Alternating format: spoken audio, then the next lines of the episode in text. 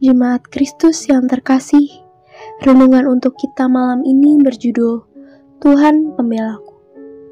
Dan bacaan kita diambil dari Mazmur 35 ayat 1 sampai 10. Beginilah firman Tuhan.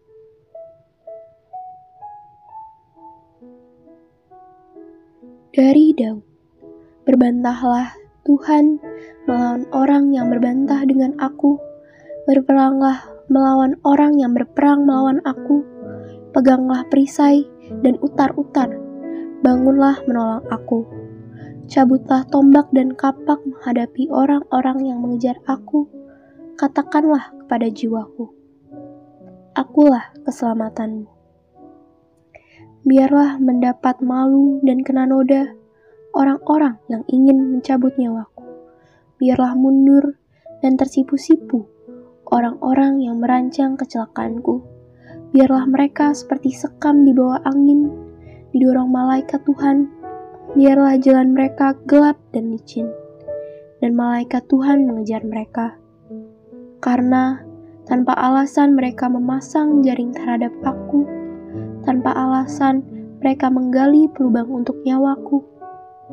Biarlah kebinasaan mendatangi dia dengan tidak disangka-sangka jerat yang dipasangnya, biarlah menangkap dia sendiri, biarlah ia jatuh dan musnah.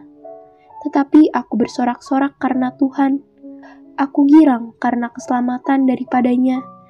Segala tulangku berkata, Ya Tuhan, siapakah yang seperti Engkau, yang melepaskan orang sengsara dari tangan orang yang lebih kuat daripadanya? Orang sengsara dan miskin dari tangan orang yang merampasi dia? Pengadilan di negeri ini bagai pasar. Keadilan diperjualbelikan. Mafia hukum berkeliaran menjadi perantara. Kenyataan ini memperlihatkan kepada kita betapa buruk sistem peradilan di negara ini. Pertanyaannya adalah, kepada siapa lagi kita dapat datang untuk mencari keadilan? Pemasmur memilih meminta keadilan kepada Tuhan. Ia memulai gugatannya atas orang-orang fasik yang menyerang dengan gugatan palsu. Ia meminta Tuhan membela perkaranya. Pemasmur menggugat karena mereka senang berbuat jahat dan menghancurkan orang lain yang tidak bersalah. Mereka juga membalas kebaikan dengan kejahatan. Padahal Pemasmur telah berlaku sangat baik terhadap mereka. Ini menyakitkan.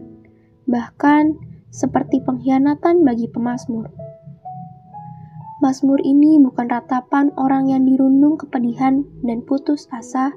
Sebaliknya, pemazmur sangat yakin bahwa ia dapat mengandalkan keadilan Tuhan. Tuhan menjadi pembelanya. Pemazmur percaya ia akan memenangkan perkaranya dan para musuh akan terbukti kesalahannya. Dunia bisa berlaku tidak adil dan menutup mata dengan kebenaran. Dunia bisa menindas dan memfitnah orang benar. Namun, Tuhan menjaga dan membela umat yang dikasihi. Sebagai orang percaya, kita harus memelihara hidup kudus, menegakkan keadilan, serta membela orang yang lemah dan tertindas. Jangan biarkan orang jahat menemukan celah untuk mendakwa kita dan mempermalukan nama Tuhan.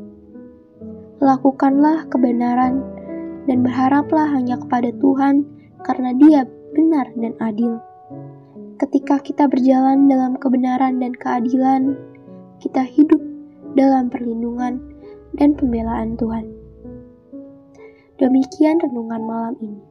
Semoga damai sejahtera dari Tuhan Yesus Kristus tetap memenuhi hati dan pikiran kita. Amin. Mari bersama-sama kita naikkan pokok-pokok doa dalam gerakan doa 21 GKI Sarua Indah. Mari kita berdoa.